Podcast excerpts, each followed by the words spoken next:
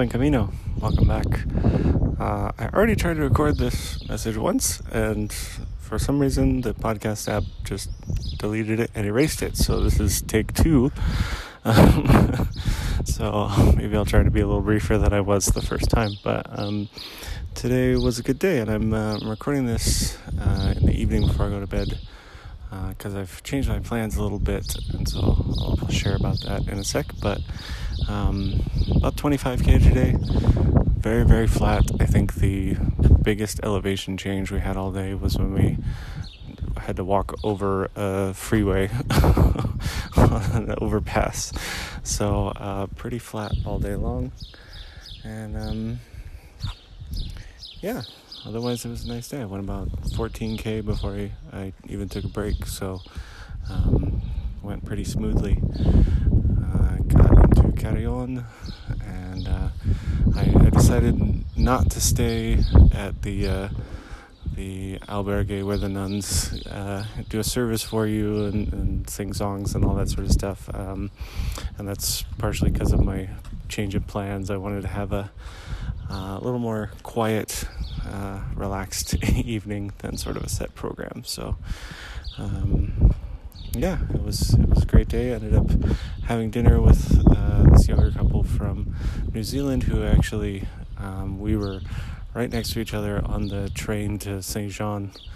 Um, way back when we were sitting right next to each other and um, didn't really realize it then. But um, yeah, so uh, tomorrow, tomorrow is going to be a big day, and that's sort of my change in plans. Uh, I've decided that I'm going to try to walk to Sahagun, uh, which um, is a 40 kilometer day. So it's going to be my biggest day and uh, I'm gonna uh, get up nice and early, around five, five thirty. Um, actually, I'm gonna try to get out by five thirty, I think, and um, yeah, try to do 40 kilometers. So 32 is the longest I've done so far. So this will be my my longest day for sure, um, uh, and it'll be a couple of long days. So the day after that will be. Uh, 30 kilometer day.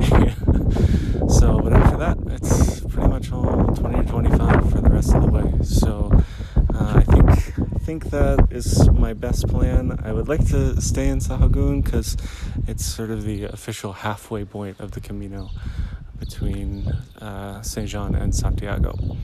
So that's the plan. A big long day tomorrow, and then a, a long day, but not quite as long the day after. Uh, so hopefully my my body will hold up. It's doing pretty well. Um, my blisters are hanging on a bit, but they're not too painful and uh, they don't seem to be getting any worse. So I'm, I'm not too worried about them. Got them covered and um, yeah, feet seem to be doing all right. Um, but typically around that 30 range, everything starts to hurt. So I'm gonna take some long rests tomorrow and really uh, make sure to listen to what my body's saying. Uh, and uh, yeah, and we'll we'll get through the next couple days. So next, you know, 48 hours, I'll do uh, 70 kilometers, which is uh, somewhere around 40, 45 miles, I think. So yeah, a couple big days to go. Um, in other news, uh, some celebrations. One, I just a couple days ago, I forgot to mention I went over 300 kilometers total, so that was exciting. And in just a couple days, I'll go over 400 kilometers, so that shows you sort of the pace I'm um, taking over the Meseta. It's much faster than what I did the first chunk of the Camino. Uh, and then second is that Elizabeth is going to come. My wife is going to come uh, join me for uh, the last three days. She's going to meet me in Santiago, and we're going to walk to Finisterre together. So that's super exciting as well. Um, yeah, yeah, that's that's the plan. Uh, it's gonna be gonna be a big couple days, uh, but I'm looking forward to it. It's nice and flat, and if there's any any time that I was gonna do it, this would be the time to do it. And um, it's not that much different than what my original plan was, so uh, I think it'll I think it'll work out all right. So yeah, there we go.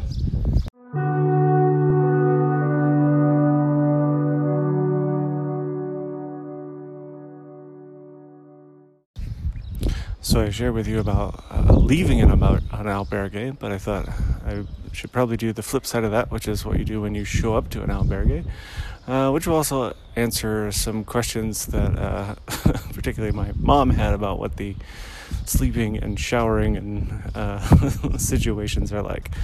So typically, you show up at an albergue, and first thing for me, because I uh, have chosen not to book ahead and just sort of see what happens. Um, uh, you ask, do you have a bed?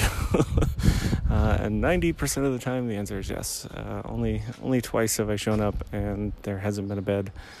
Uh, or an albergue was closed, and so I just had to go down the street to the next one. It wasn't a big deal. But, um, so they take your passport and your pilgrim's passport, uh, take your information and stamp your pilgrim's passport. You have to have a stamp uh, from every place you stay. So when you get to Santiago, they use these to verify that you've walked um, the full way. Uh, you pay. Typically, it costs somewhere between 5 and 10 euros for a bunk. Uh, and then sometimes it's here's the room with the bunks, pick one that's not taken. And sometimes some of the bigger ones you're actually assigned. You're in this room, uh, this bunk, this bed, sort of thing. Uh, you go, get your bunk. And typically, what I do is I, I pull stuff out of my backpack, I pull my couple of bags that I've got in there, my dirty clothes, my my clean clothes. Uh, the very first thing I always do is go take a shower. Um, the shower is probably the biggest question mark of the albergue, and they can vary pretty widely.